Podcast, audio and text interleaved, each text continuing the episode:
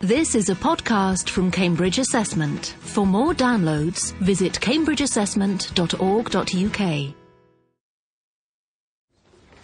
Okay, folks. Hi, uh, I'm Paul Newton. I'm the director of the Cambridge Assessment Network here. Um, and I'd like to welcome you all to Cambridge Assessment today and to this Assessment Today seminar. Um, today's seminar is going to be presented by Professor David Raffe. Uh, David's flown down here all the way from Scotland today uh, to be with us, and uh, he's from the Centre of Educational Sociology at the University of Edinburgh, uh, where he was telling me today over lunch he's been for some time now. Um, his presentation has a very long title um, in the uh, in the programme. It's called Chalk and Cheese, Apples and Pears, Using International Comparative Methods to Make Sense of the Divergence and Convergence of Systems of Different National Systems. But fortunately, he's shortened it. the length of the title, I think, gives some kind of some sense of uh, an indication of the complexity of the issues involved um, in comparing international educational and uh, qualification systems. Okay, I think it's just time for me to hand over to you, then, David, to welcome you today and to say thank you very much. Okay, well, thank, thank you very much for, for inviting me. And um, yes, I don't, I don't take responsibility for that rather sort of long and fruity title. Uh, Tim Oates sort of phoned me quite a long time ago to say, would I give a seminar on the general theme of some of the issues involved in learning from international comparisons. And um, I sort of put it at the back of my mind, and then the, uh, the Cambridge Assessment Network brochure arrived, and I saw this title I'd had been given. And to my, I was a bit alarmed to see the title, but was somewhat relieved to discover that the blurb beneath it more or less corresponded to what I thought I had agreed to, to speak to. So my topic, which I've, I've, I've I shall present in terms of a rather simpler title is What Can We Learn from Cross-National Comparisons of Education and Training? And I'm, having got that far, I then sort of wondered, well, how do I present this topic? Because obviously there are huge methodological literatures which are all at a fairly abstract level. And I, and I thought that could be a little dry and could be a little difficult to relate unless you had a particular interest um, in, you know, in, in, the, in methodology as such. So what I'm going to do is to be rather self-indulgent. I'm going to talk about two areas of cross-national research that I happen to be, have been involved in, and so therefore I shall be giving, as it were, potted summaries, at least of some of the issues in each of those areas. And then I shall come back and, um, as it were, using those two, among others, as examples, come back to my starting question, which is, what can we learn from cross-national comparisons? Um, and of course, this is actually a very good audience to be doing this in because, as I've been reminded by just having a look at sort of the list of the, the, the component um, sections of, of uh, Cambridge Assessment, you, as it were, or those of you who are from Cambridge Assessment, are a good example of, as it were, the internationalisation of education, although, of course, you started quite a lot earlier than other parts of the education system. Um, I've been a researcher, as uh, Paul hinted, for quite a long time. I'm not saying exactly when I joined the CES at, at Edinburgh.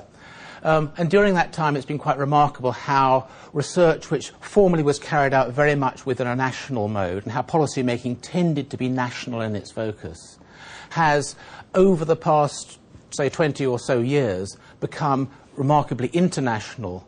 And as it were, it's now almost taken for granted that even if you're doing a, a research project that has a particular national frame of reference, somehow you need to include an international component.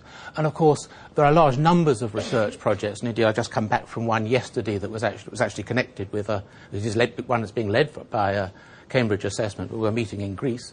Um, lot, a, a, a, lot of um, current research is, is actually being carried out on a, on a completely international basis in an international context. It's always struck me as somebody who is engaged in these kinds of debates how it's taken for granted that because you're looking at other countries, you must be learning from them. But also a rather naive notion as to what it is uh, or how that you're learning. So what I want to do is not, as it were, to try to suggest, well, here, here's how to do it, but rather to give you an opportunity to ex- identify particular strategies which researchers, even if they're not explicit in their own mind, do actually uh, employ when they're using international comparisons. I want to start off by making three distinctions. First, there are lots of reasons why we compare countries. Here I'm focusing on using comparisons for the purposes of developing policy or developing practice. There are other, other reasons, for, example, more connected with blue skies research, um, more connected with sort of theoretical development or whatever. Secondly, and I'm going to come back to this later on, I want to make a distinction between policy borrowing and policy learning. Um, I don't, want to sort of appear to be name dropping or anything, but I have once in my lifetime given uh, oral evidence to the House of Commons Committee on Education a very nerve-wracking experience. You'll sort of stand there grilled for about a couple of hours as they go around the committee uh, members. Some, one or two of you may have, may have done this. Um, as, as, they all come and ask their battery of questions. And at the end, you feel you want to know, please, have I got the job? Um, and, the, and I felt somehow dissatisfied with the questions. They were all asking about aspects of international education. It was on 14 to 19 education. And it occurred to me at the end that underneath a lot of their questions was the assumption that we are looking at other countries for the purposes of borrowing or imitating what they're doing. I want to suggest that actually policy, learning from comparisons involves a somewhat broader concept of policy learning. Policy borrowing might be part of it, but we need to think more broadly in terms of policy learning, not just taking what they've got and putting it in here, but using it as a learn, using a, the examination of their experience as a way of learning that, and, and learning things or concepts or ideas that can be applied here.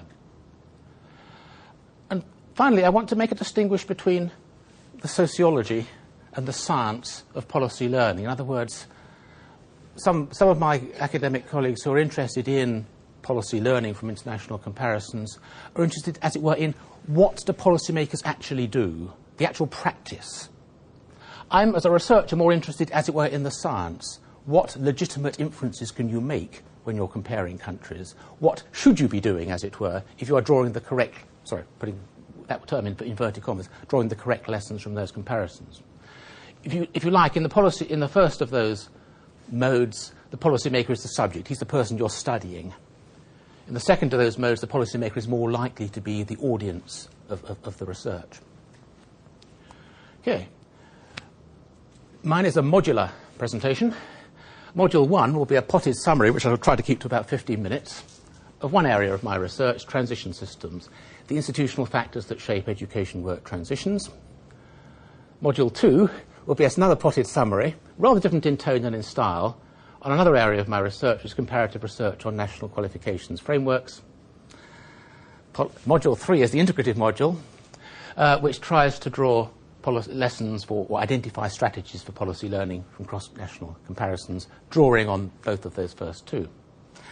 See if, see if the integration and, and the idea works.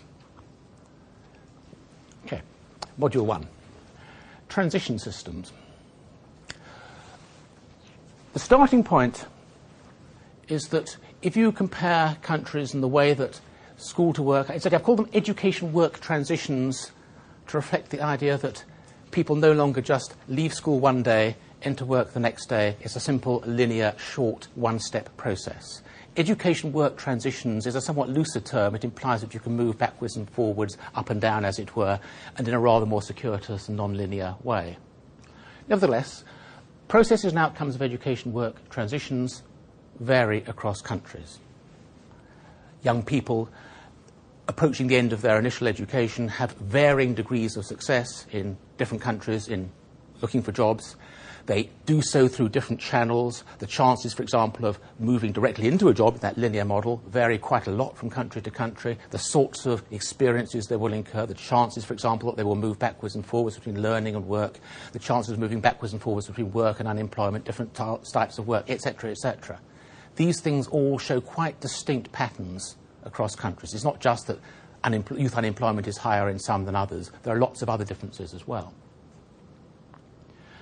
The second point is that those country differences persist, despite what you might call global pressures, which in theory are, are affecting all countries in a similar way, and you might have expected um, to cause a degree of convergence in things like transitions between education and work.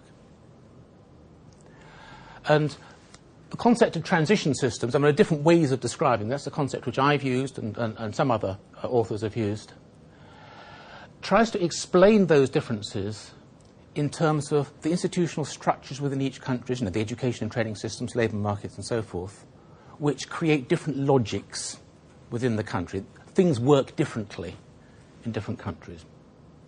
As a result of which, global pressures, even if there are the same pressures and all the things we associate with globalization, changing skill needs, changing economic context, and so forth, demography, even if those pressures do affect countries in similar ways, they might not, even if they do have the same effect on the countries, how it works out within the country, how it interacts with that logic will, will differ. So you don't necessarily get national convergence. The converse of that, of course, is that if you try the same policy, I mean, the classic example would be an apprenticeship. Lots of countries have tried to introduce apprenticeships because they're seen to be successful in places like Germany. But actually, they won't have the same impact, the same effect in all countries in which they're tried out because, the, because those national logics are different. So, transition systems are essentially a way of trying to conceptualize the fact that in different countries, the whole process of education to work transitions and the factors that shape them are, are different and respect different national logics. And I'm going to briefly give you a very potted summary of three, or actually, or subsequently four, ways in which, as it were, researchers have tried to theorize those differences. And the first explanatory framework focuses on the education and training system. And of course, I'm, here I'm grossly oversimplifying what's a huge range of research, but the, the key ideas tend to be education systems differ in terms of how they're stratified, the extent to which, for example, there are different types of schools in the secondary system, the, the, how early selection takes place, the extent to which they're standardized, qualifications and so forth are standardized nationally, the extent to which vocational training pre- prepares people for specific occupations rather than perhaps more general occupational families, the scale of the higher education system vis a vis other components of education. And the general idea is that where education systems channel, socialize, and label young people in ways which match their, their labour market destinations, which is more likely to happen in stratified, standardised, vocationally specific uh, education systems. Where those things happen, then transitions tend to be smoother and faster, more predictable, and to involve fewer job changes. But of course, there, there are downsides as well. They're also less flexible. Um, people tend to move around um, le- less in, in, in their occupational careers. So that's one explanatory framework again, what it's trying to do is to explain why it is that transition systems have effects on the processes of transition. A second explanatory framework, not entirely unrelated, focuses on labour market structures. And the key idea here is that some labour markets are organised around standardised, clearly defined occupations. People, as it were, acquire an occupational identity and qualification and then move around within that occupation, with, between employers perhaps, but stay within the occupation. Other labour markets, I mean, Japan would be an extreme example, are structured around internal labour markets. Occupational definitions are less, uh, are less clearly defined. People stay within the organisation and maybe move around between occupations. And of course, um, there, are, there are variations on, on the theme. And the idea is that national labour markets can be geared towards occupational or internal labour markets. Of course, there are other types of labour markets, such as secondary labour markets or more flexible labour markets.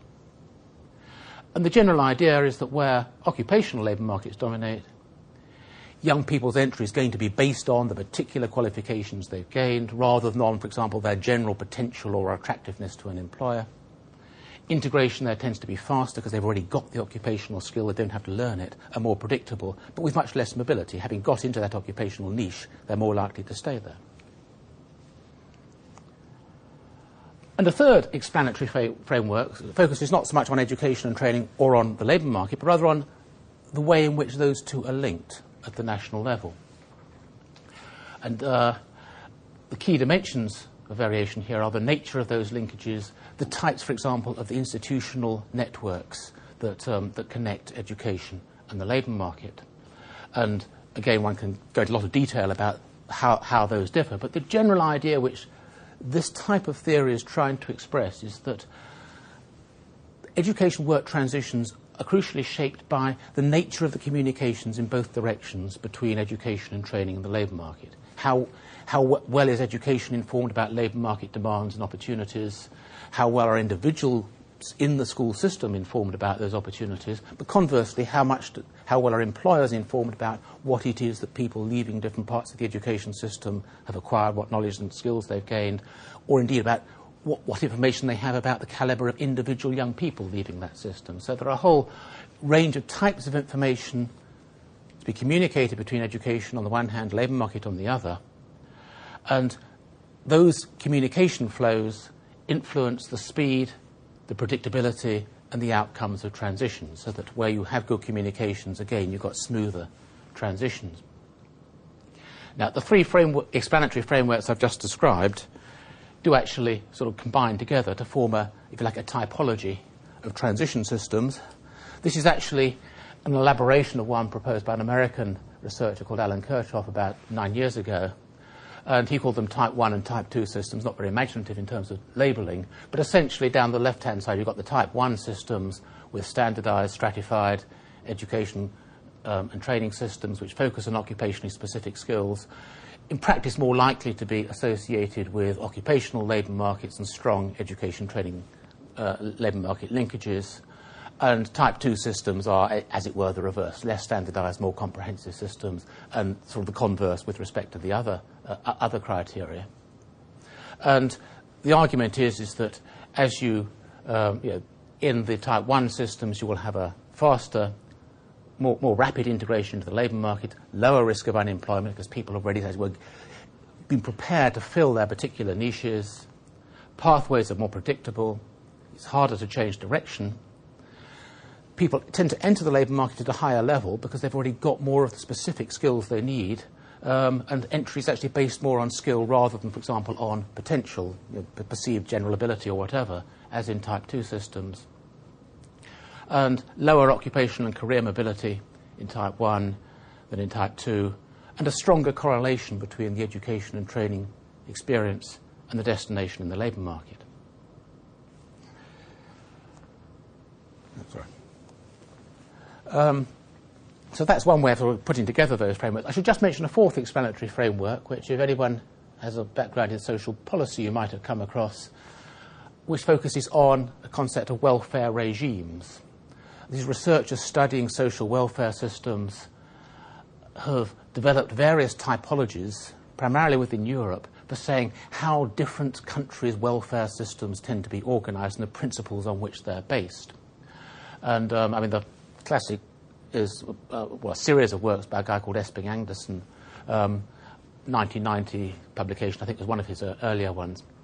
Um, and essentially, he, well, he originally distinguished the first three of those. You have a social democratic or universalistic welfare system, which crudely describes the Nordic countries. And sometimes called a conservative, sometimes an employment oriented system, which crudely describes quite a lot of continental Europe, Germany and France among them. A more liberal uh, welfare systems, which tend to be you know, the UK, Ireland, um, North, North America. Um, other researchers looking at transition systems have identified a number of, of others. So you've got family oriented systems, which again refer to southern European countries in particular, post socialist systems, which, as you might expect, refer primarily to former communist countries in, East, in Eastern Europe. Um, no time, as it were, to go into the details uh, of, of, of, those systems, which in any case will be interpreted rather somewhat differently by different, by different authors and, and, and researchers. But the general idea is rather than focusing on particular institutional features as the previous uh, explanatory frameworks, here we're focusing much more on the values and assumptions under, underpinning institutions and the policies. And those values and assumptions explain why it is that, just to take one example, you do seem to see rather different patterns of gender differentiation in employment oriented and family oriented systems, where there tend to be more gender differences than there, than there would be in, in, in the other types of system. Okay, so that's sort of a very quick potted summary of, as well, the explanatory frameworks for, used by researchers into transition systems. Um, what I've just described is based as much, if you like, on theoretical speculation. Well, it's partly it's all based also on empirical evidence, but it's sort of a kind of mixture of the two. So, to what extent, if you do try and assess these different explanations more rigorously against the empirical evidence, um, you know, how do they stack up? The first point to say is that actually it's methodologically is quite interesting, quite, quite difficult. We don't have a lot of countries to play with, or certainly researchers in the past have not had a lot of countries to play with. We're talking about comparisons across members of a rather small sample, because of course the sample members are countries, they're not the individuals within the countries. Also, for reasons one can speculate about, in practice, research tends to have been based on a rather narrow range of countries. Lots and lots of studies comparing Germany, France, and the UK, rather fewer, and sometimes the US, occasionally Japan, rather fewer countries um, outside that group, uh, rather fewer studies using countries outside that group.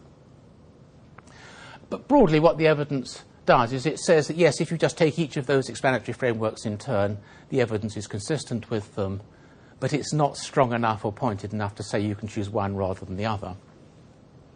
And of course, as the number and range of countries increases, more recently, for example, as the European Union's expanded, we have, for example, good labour force survey data on a, on a, coordinated basis for the whole of the European Union now, and that's many more countries than it used to be. So we do actually have more opportunities for making more rigorous comparisons across a larger and wider range of, of, of countries. But of course, when you do that, you find that actually you need to add in more explanatory variables. Uh, typologies sort of break down when you try to apply them to too many cases. Um, so labour market regulation, flexibility is a very important uh, factor. The family structure, the nature of the extended family, how much support it gives to, uh, to, young people, which again will vary nationally, is another important factor. Um, as you start moving beyond Europe, you find that the, or even to Southeast Europe, you find that the role of the informal economy, the family economy, becomes an important factor. As indeed do uh, some of the, sort of the intermediary structures between education and the labour market, like information, advice, and guidance systems. So, as it were, the picture gets more complicated as you, as you pursue the empirical studies. And I've referred to some typologies, and of course, a lot of what people have tried to do is, as it were, to put these dimensions together and say, well, can we sort of reduce, can we aggregate countries in, or aggregate countries into a, a, a small number of types possibly defined by these different dimensions of variation, and will these, as it were, do much of the explanatory work for us? And um, as I was saying, typologies tend to work less well as soon as you try to increase the number um, of, of, countries or introduce more diverse countries. Empirically, they're not robust. If you change the assumptions you're using, the methods you're using, you tend to end up with different typologies.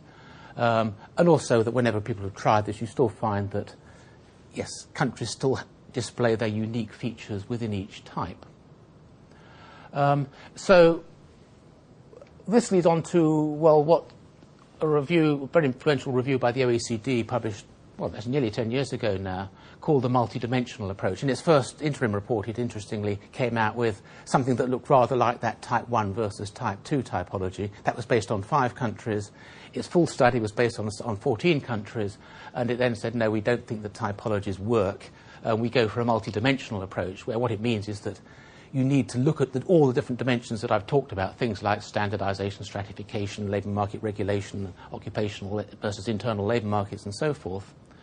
But treat them as, as it were, the ingredients of analysis, which, so that these different dimensions combine differently to produce country-specific logics, as it were, each country, to the, ter- the, term used by one of the researchers involved, you know, is a, a country-specific institutional package of different combinations of of those dimensions.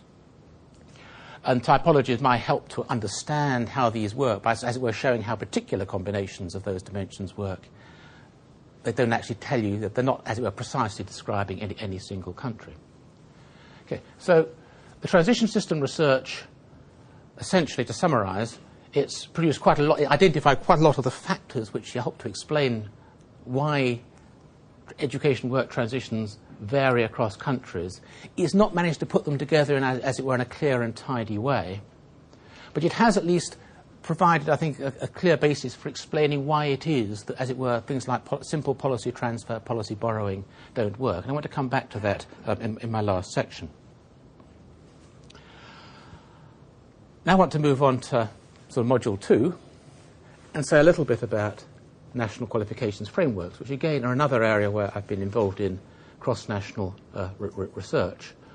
Um, if you're not familiar with a qualifications framework, that is the definition which the OECD, again, though this is a different report, one published two years ago on a study of qualifications, uh, uh, this is the, the, the, definition that the OECD offered, um, and I suppose the crucial part is the first sentence.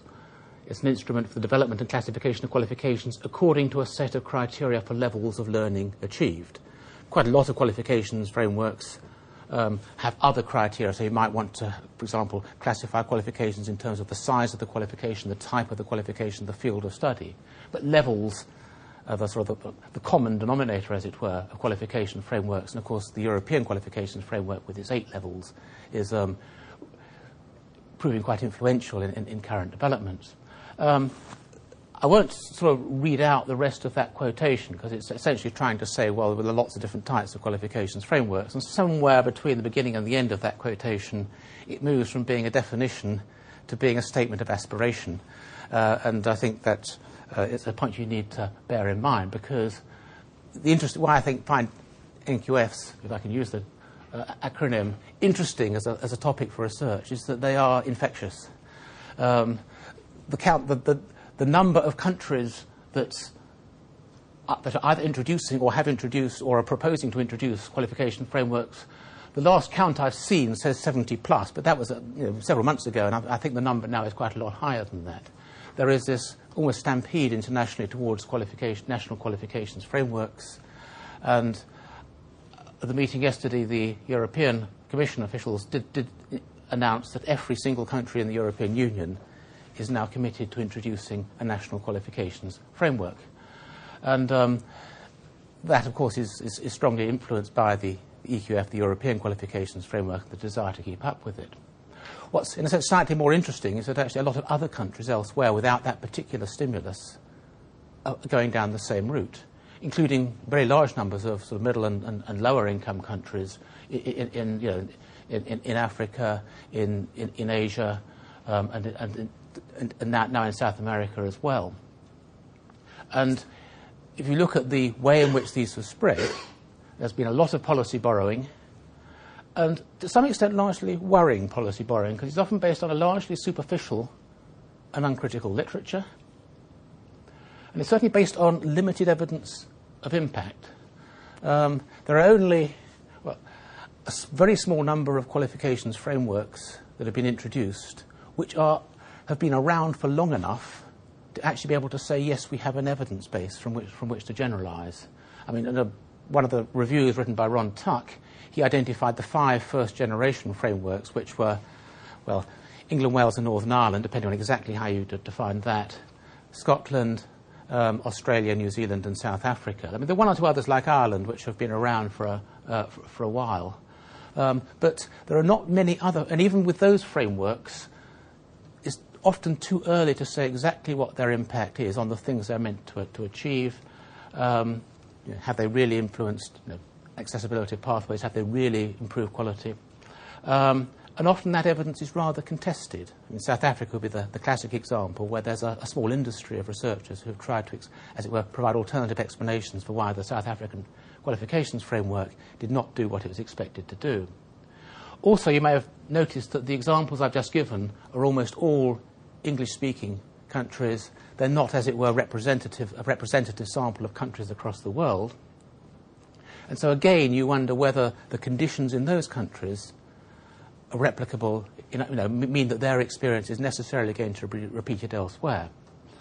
And of course, in promoting this um, you know, spread of international, international spread of national qualifications frameworks, a very important role has been played by international organizations. I've referred to the European Commission, but uh, also OECD itself, the ILO, um, World Bank, and, uh, many of the donor organizations which have often funded developments of national qualification frameworks in, in, in third world countries um, and um, have had a considerable amount of influence in both whether they've been developed and how they've been developed. Um, comparative, if you look at NQFs across the world, often they look quite similar. You can represent them by sort of a grids which show you, you know, the different levels of, uh, of um, of, of learning, different levels of qualification, and then characterizations of the learning outcomes associated with each. Sometimes the grid will identify fields of study and, and type, or types of qualification. Nevertheless, they're actually very different in their context, in their purpose, in their design, and in their process. And um, what I want to do is just very briefly summarize um, the contribution which I've been making to a study which the International Labour Office is carrying out, looking at national qualification frameworks, implementation, and impact across, across the world, or is, trying to, is reviewing the literature across the world. It's actually got 18 case studies, mainly non European, um, which it's um, looking at in, in, in, more detail. And that's the, the reference. Um, just before I do that, um, it's worth just mentioning that NQFs are very controversial things. Lots of controversies about the learning outcomes basis. I remember a few years ago when the EQF was first being uh, proposed, research, people in countries like Germany in particular were very anxious about the implications of the European recommendation that all NQFs have to be based on learning outcomes.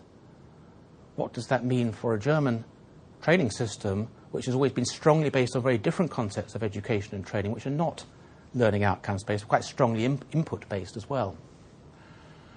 Um, lots of variation in the purposes of NQFs, but also lots of con- controversies about, in a sense, are they too ambitious? National qualification frameworks are often being used as though they were the main agent of change in education and training systems. They make very strong assumptions about what qualifications, what role qualifications can play as an instrument of educational change, or indeed, in some cases, of wider social and economic change as well. Related to that, there's a concept which I've called policy breadth. Um, by that I mean the extent to which qualification frameworks are or are not supplemented by those other policy measures you need to make them work. You know, they don't drive the thing on their own, they need other things to go along, to go along with them. And too often, countries introduce poli- uh, qualification frameworks, as it were, in the expectation that this will, this will address their problems, and therefore they don't need to do, to do other things as well. And um, there are you know, various other controversial issues about them, all of which, of course, play out differently in different national contexts. And um, a final issue, which I think is entirely in the future, is that the European qualifications framework makes extremely strong assumptions about the role of qualification frameworks as devices whereby you can translate between uh, different national qualification systems. I mean, that, that's the, the, the rhetoric that they use. And um, uh, you know, that claim is so far based on conjecture with very, very little empirical evidence to show exactly how some of those assumptions will, will, will work in practice. Um, so, what I want to do is first to consider how we might characterize the different types of frameworks. And this is a typology which I produced, but it's based on earlier work by Stephanie Allais. And that suggests that you can think in terms of three types of qualification frameworks. Of course, as, as with all typologies, this is, this is a simplification. This is an ideal type. Um, at one extreme, the left-hand extreme, and if you want sort of the example of this is Scotland, which, of course, I know reasonably well. And that's what's called a, a communications framework, by which is meant that its starting point is the existing education and training system, and its purpose is fairly limited. Essentially, it's using the framework as a way of trying to describe um, the existing education system in a way that makes it more transparent, that helps people to understand the relationships between the parts of it.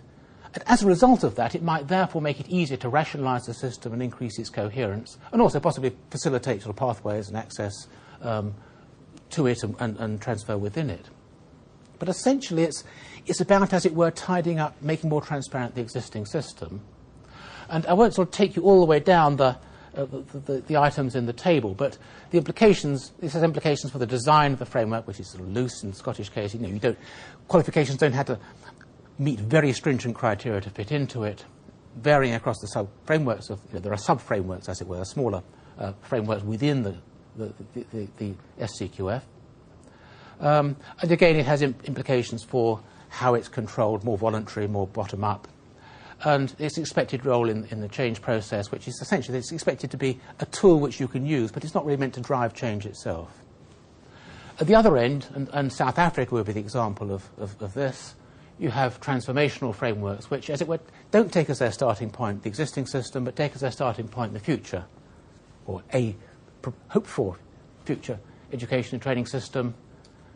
And um, in a sense, see the framework as being a, a, means, or as it were, a kind of template or blueprint for that system, and as itself, as it were, helping to drive the change that brings it about.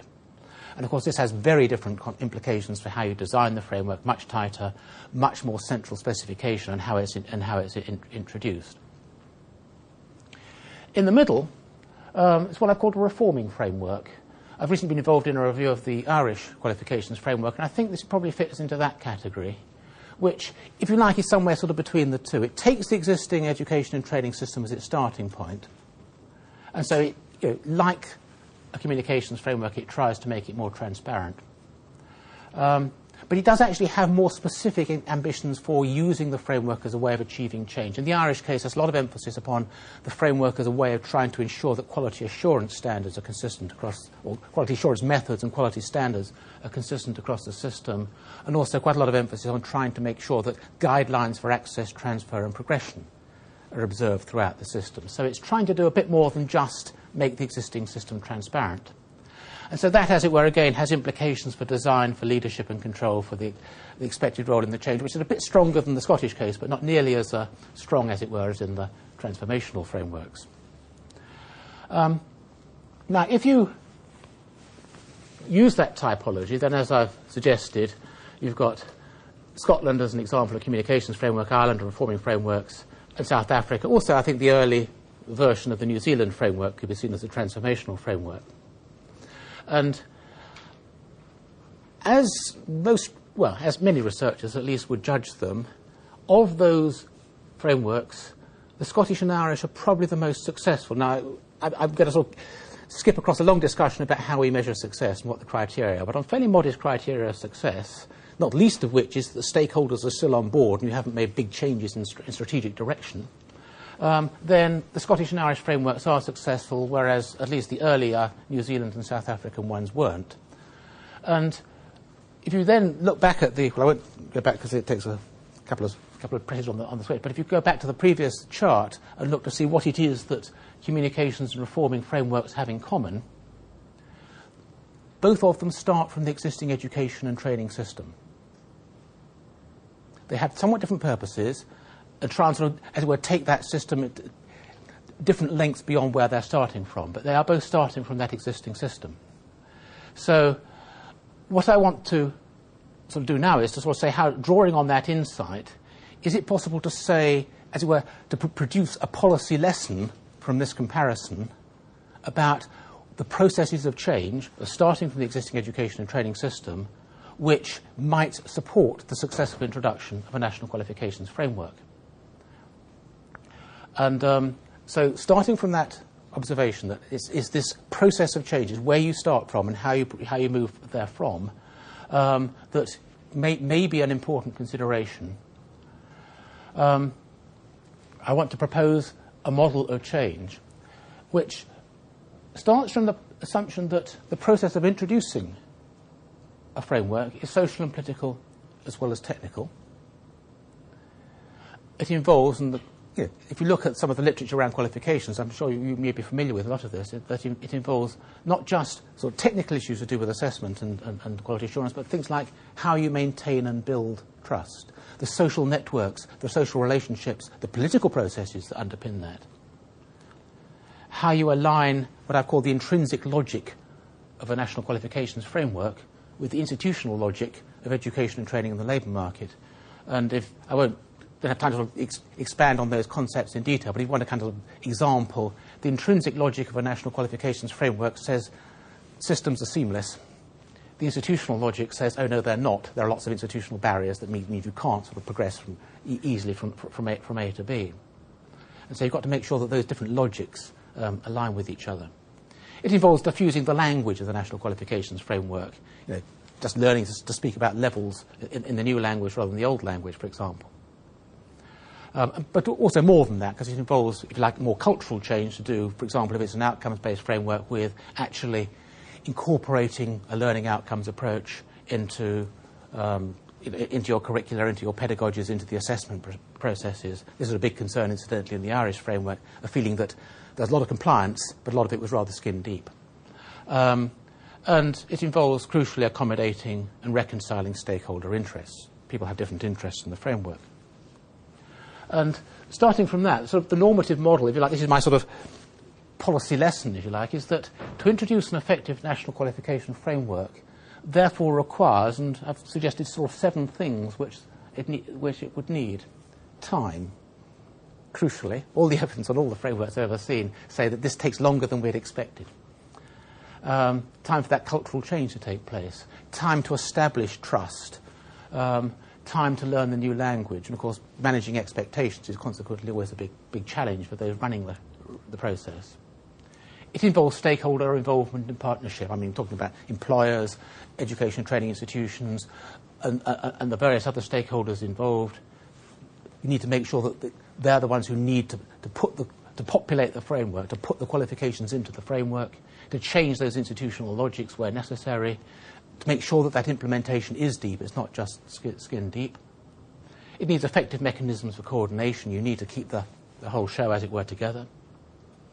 It needs a loose but variable design of the framework. I think the, the frameworks that have not worked are the ones I mean, New Zealand, with the classic example, because South Africa followed the model, which had a very tight unit standard based approach, which worked in some sectors beautifully, but it did not work throughout the system as a, as a general comprehensive framework. Uh, and the design should also, you know, may, may well um, in, involve having a, a, loose overall framework and then having smaller sub-frameworks within that framework.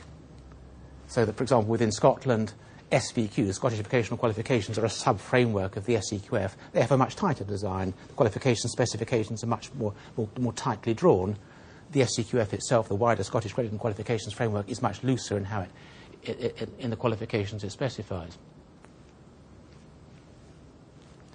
Fifth, a process which I've called iterative alignment, um, by which I mean you allow time by which you know you introduce the qualifications framework, practice then sort of catches up with it, and then the framework maybe modifies itself because the practice has identified um, you know, issues or, or, whatever that arises. If I can give a little example of that, um, once the Sc- Scottish framework was in place, um, not long after, my, my own institution, Edinburgh University, for reasons of its own, um, reformed its own curriculum structures.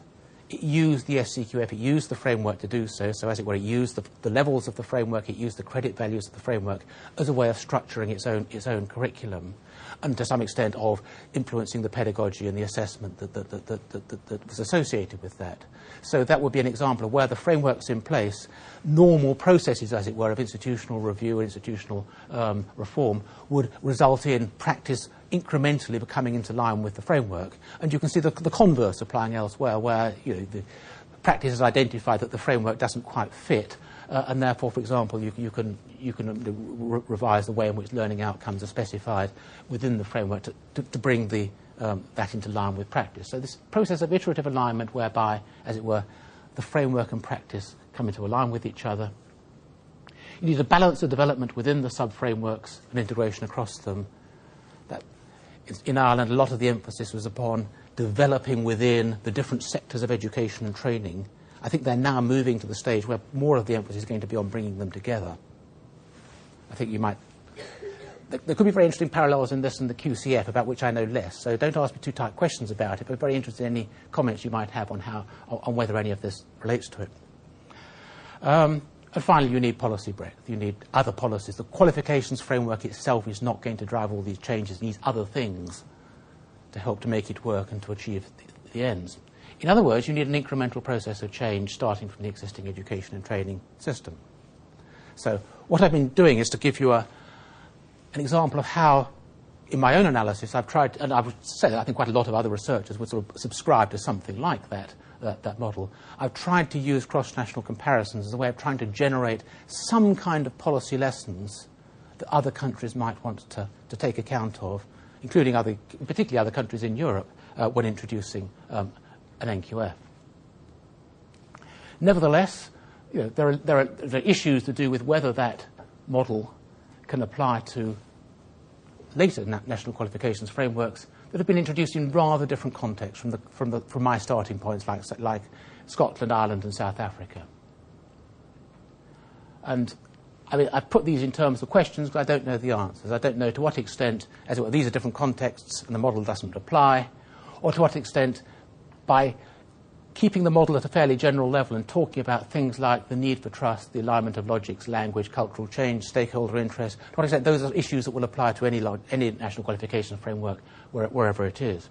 My guess is that actually quite a lot of that model is true, but it shouldn't be seen as prescriptive or best practice um, but should rather be seen as, as it were, an example of an ideal type to stimulate and inform policy learning within a country. So countries might want to think about that model, but nevertheless, there will be other considerations that they need to bear in mind in their own national contexts. A very important one, which um, I think many European and certainly many non European countries face, is if you're trying to build a national qualifications framework with good stakeholder support, you need to build capacity among those stakeholders. I mean, that's an issue which has been less of a problem in Scotland and Ireland, a very big issue in a lot of other, a lot of other countries where they don't have the same background of dealing with some of the concepts, some of the ideas that the frameworks have involved, um, or, the, or, the, modern style national qualification frameworks involved. And, and my final question, which is a rather more worrying one, is that I've talked about an incremental model of change what do you do if you're a country which doesn't really have a, a, starting point for an incremental model of change? That does assume you've got something to start with. Countries which have barely developed education and training systems or quali- existing qualifications or, which have very little trust maybe, maybe, maybe, maybe can't, can't follow my model. Okay, now on to the final integrative part, and I'm, I, I hope I can keep this brief. I now want to draw on the two examples I've given of cross national research and just say, I think that drawing on those, one can, we have illustrated or can illustrate four different strategies whereby which people may attempt to draw policy lessons from cross national comparisons. So, okay. And the first one I've referred to already, and that's what I've called policy borrowing. And I mean, the term that's often used is what works research. If, if, you like, this is what works applied internationally. You're comparing different national experiences to find out which policies or which institutions are most successful. And you assume that the countries which ha- have most success um, have them because they have the best policies or the best institutions. And of course, a classic example of this is Finland. Since PISA, I think the Finnish airlines have done very well out of PISA because with the stampede of researchers and policymakers all rushing to Finland to find out why it is that Finland consistently comes top of all the PISA assessments. And there the assumption is that uh, there must be something about policy or maybe the institutional frameworks or something in Finland that's contributing to that success. Another example the, from the transition uh, system research would be apprenticeships. At least 20 years ago, there was a, a very strong perception that German apprenticeship was the key to successful education work transitions. So, in lots of countries, including in different ways the UK, but including many other countries who had less of an apprenticeship tradition, there was a, a belief that somehow if only we can borrow the German system, we, we, can, we, we can emulate their success. Uh, and of course, national qualifications frameworks in, in general and particular models of them in particular um, have again been an example of policy borrowing, although I have to say that sometimes the examples that have been borrowed haven't been conspicuously successful, so there are other reasons why, why people have, try, have try, tried to borrow them. What are the issues raised by this strategy? Well, most obviously, you're transferring policies from one institutional context to another, from one system logic to another. They might not work there. Um, in practice, I think there are additional issues um, it's remarkable how when policymakers get together, they want to talk about the, what's on their current policy agendas. So when different countries learn from each other, including actually within the UK, they're all busy telling each other about their new policy ideas. But of course, you don't have evidence on the policies which they're still in the process of introducing. So this focus on new policies in international policy comparisons is not very helpful if what you're trying to do is to identify what has been successful. And national qualifications frameworks would be a good example of that. A lot of the poli- international policy debate is about the ideas, it's not about the experience and the evidence. I think there's another issue to do with the, how countries are actually chosen for comparison, whether it's by researchers by, by um, politicians. Politics comes in a lot. Um, convenience comes in a lot. I mean, it's, it is rather easier to compare ourselves with Ireland than it is to compare ourselves with New Zealand. It's a lot cheaper, for one thing. Um, and also, the choice tends to be too narrowly focused on successful countries. There is the assumption that you can only learn from countries which are successful. I'd want to challenge that. Um, so, if you read any of the methodological literature on policy learning on cross-national comparisons, you know, you would see lots of criticisms of a simple policy transfer, policy borrowing approach.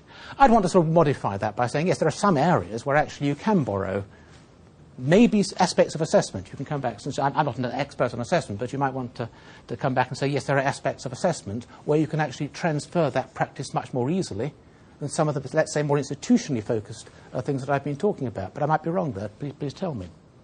So I would suggest that policy borrowing shouldn't be ignored or abandoned as a, as a strategy, but it needs to be treated with considerable de- degree of caution. It might work in particular ways, or possibly in, in combination with one of, or two of my other strategies, such as what I call keeping it in the family. And here, if, if you say that policy borrowing is problematic because national contexts differ and system logics differ, okay, well, you compare the systems with similar logics. And uh, in order to improve the chances of policy transfer. Now, in a sense, I'm an example of, of this because quite a lot of my own research has been what I've called home international comparisons those of a certain age will remember when football matches were played between England, Scotland, Wales, and Northern Ireland, and they were called the home internationals. And that's what home international comparisons um, are, are, are, referring to. And at least the original rationale for that was very much that here you're looking at countries which have more in common with each other, where those system logics are not going to be so different. Maybe one can transfer the policy lessons more easily. Um, more, more generally, I think there's been a lot of policy borrowing in national qualifications frameworks among Anglophone countries. Fact, you know, all the first generation countries I mentioned have been English speaking countries. Um, and I think there is quite a tendency now, for example, within Europe, for policy sharing or policy or the open method of coordination or peer learning or whatever the other ter- term, terms are to take place within regional blocks of countries or to take place within, as it were, families of countries. I mean, Germany and Austria, for example, Germany, Austria, and, Swi- and Switzerland quite often. Um, okay, so this again is another strategy. It raises issues. First one being, well, who is in the family? As I've said before, typologies of countries tend not to be very robust. You get a different typology if you do the analysis in a different way. And all the studies show that there's actually quite a lot of variability uh, within types talking to Paul over lunch and um, saying that actually there are quite a lot of quite interesting subtle differences between England and Scotland which radically alter um, the, the, context. The degree to which different types of assessment are high stakes, for example.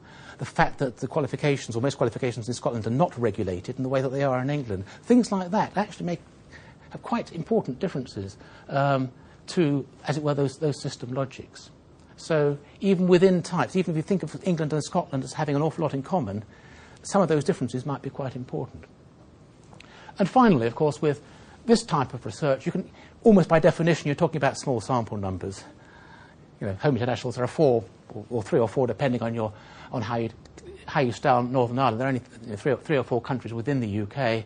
Um, not a lot of uh, scope for detailed analysis of, if, if we're looking at, across a lot of different dimensions of difference.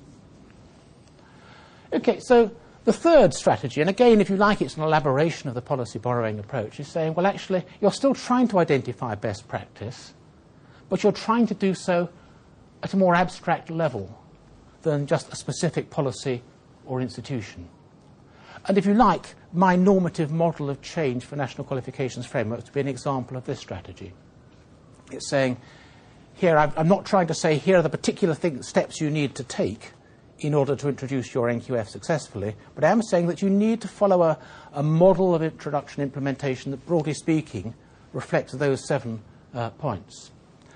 Um, when the OECD did its review of uh, transition systems, it came out with six key ingredients of transition systems, of successful transition systems, which were a healthy economy, well organized pathways that connect initial education with work and further study, widespread opportunities for workplace experience to be combined with education, tightly knit safety nets for those at risk, good information and guidance, and effective institutions and processes. So there, what it was trying to do was to say, well, we can't focus on particular policies or particular institutions, but here are these six sort of generic, general criteria or general key ingredients of successful transition systems, to use their terms. Um, and again, those, those with, uh, who, who, go back as, as, long as I do will remember a report by Competence and Competition, which actually was one of the, one of the, sort of the earliest comparative studies, which was very influential in the UK uh, policy debates, which essentially was looking at a number of other countries and saying, well, it's not so much the specific education and training system that's the issue, it's the concept of competence that they're trying to inculcate. And so, again, you have issues with this approach. I never quite understand, as a researcher, what the methodology is for identifying those generic conditions. Researchers come out with them, but you never quite understand how they get there. And I think in practice, and I would say that the OECD is quite a good example of this, they tend to be influenced by the sort of the current ideas in the policy circles as much as by, as it were, more objectively analysed evidence.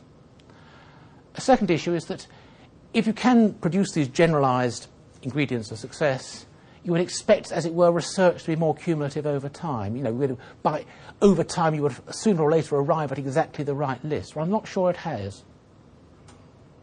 And finally, I, I find that the conditions specified are often vague or rather circular. I mean, I think it was effective institutions uh, is one of the OECD's um, good, um, good, good, good um, guidance and information systems. In other words, they're, almost stating the obvious that yes, you need good institutions in order to achieve good transitions. So sometimes the conditions actually, the, you know, the conclusions aren't, aren't, aren't very clear, aren't, aren't, very precise. And so I want to conclude with my sort of final um, set of uh, my, my final sort of strategy for, for learning from cross-national comparisons, and that's seeing comparisons as, as it were, heuristic. Uh, that's to say, you're not you're using the comparison not, as it were, to tell you what to do, but to help you to learn for yourself what, what, what to do. And of course, this isn't, you know, these four, four strategies aren't in total contrast, but to some extent they're complementary. Um, and so what I'm saying is that you could use, for example, the OECD's approach, use my normative model, not as a precise recipe, but rather to start a process of thinking within the country. Um, source of conceptual frameworks which you would then use and apply to your own country, source of ideal types which you would then use to sort of test against your own country. Examples, well, I've actually just referred to, this isn't really an example, but uh, a phrase I like quoting by Patricia Broadfoot, who talks about the, the value of international comparisons in terms of learning about your own country and making the familiar strange. It's using those comparisons to reflect upon your own, your own situation. A second sort of example of what's going on at the moment, the European Training Foundation, which is actually col- collaborating with this ILO project that I've mentioned, it has what at least in aspiration is quite an enlightened approach to trying to support the countries it works with, which are the ones sort of as, as we're outside the European Union and sort of a bit further east and south. Um, when it's talk, not just in relation for, for, to NQS, but particularly in relation to NQFs, is trying to uh, adopt an approach which it calls policy learning, which essentially is not trying to say, okay, here are the models that you need, to, you need to introduce, but rather here are the things you need to think about. Here are the questions you need to ask yourself, and to try to provide that sort of guidance and support. If you like, I mean, the way they put it is in terms of a kind of constructivist approach to the learning of the policymakers. I hope that the ILO project that we're involved in, which again is not trying to come out with simplified models of best practice, will be the same thing. And as I mentioned earlier, when the OECD talked about its multidimensional approach to transition systems, what it was saying in effect was that despite its six um, in- ingredients, you look at all the different dimensions which seem to affect the ways in which transitions work. see where your country fits in terms of those dimensions, and then use that as the starting point for your own analysis of, what, of what, what, how your country works, of your own system's lo- lo- logics. Um, maybe I'm being, I put question marks against those incidentally, because um, that's my positive, optimistic interpretation.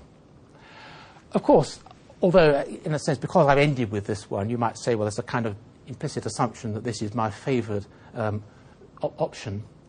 Nevertheless, it, it, raises issues, which is how do we know that a conceptual and analytical framework is transferable? In other words, there are still, we're still talking about transfer from countries to countries. But there are also more practical issues.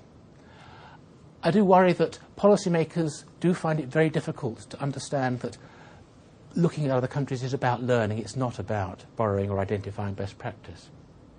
So there are expectations. And of course, there's also capacity issues.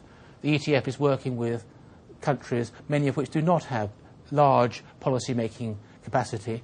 Uh, and when they do, they don't have the, have the disposition or the time for, for, for, policy learning of this kind, which can be quite, quite long and, and, and, tortuous, particularly when you're dealing with an area like qualifications frameworks, which is, as it were, new, new, new to many of them and, and involves a new vocabulary. So, I can just um, make, I think, three concluding comments. First, I've been talking about policy purposes for comparison um, as being to support policy development. Just to remind you, of course, there are other, other purposes as well. Second, I've been just remind you about this distinction I made earlier between the sociology and the science of policy learning. I mean, I've, I've been trying to talk about, well, here are the methodologies, here's the science. I've kept sliding back into the sociology, in other words, what policymakers actually do, what researchers actually do, how things actually work in practice. These things are interrelated. And my final point is that in practice, rather in the spirit of my policy learning, I mean, these aren't, these four strategies are not sort of clear prescriptions, alternative, uh, distinct strategies to follow. They're more ways to reflect upon what we're actually engaged in when we, get, when we actually take part in this very messy business of, tr- of trying to learn from international comparisons. So, our concluding point is that the crucial thing is not to be too purist about what strategy you're using, but to be more self aware about the methodology for policy learning and the, the, in, in the spirit of, as it were, learning about your own policy learning processes. Thank you.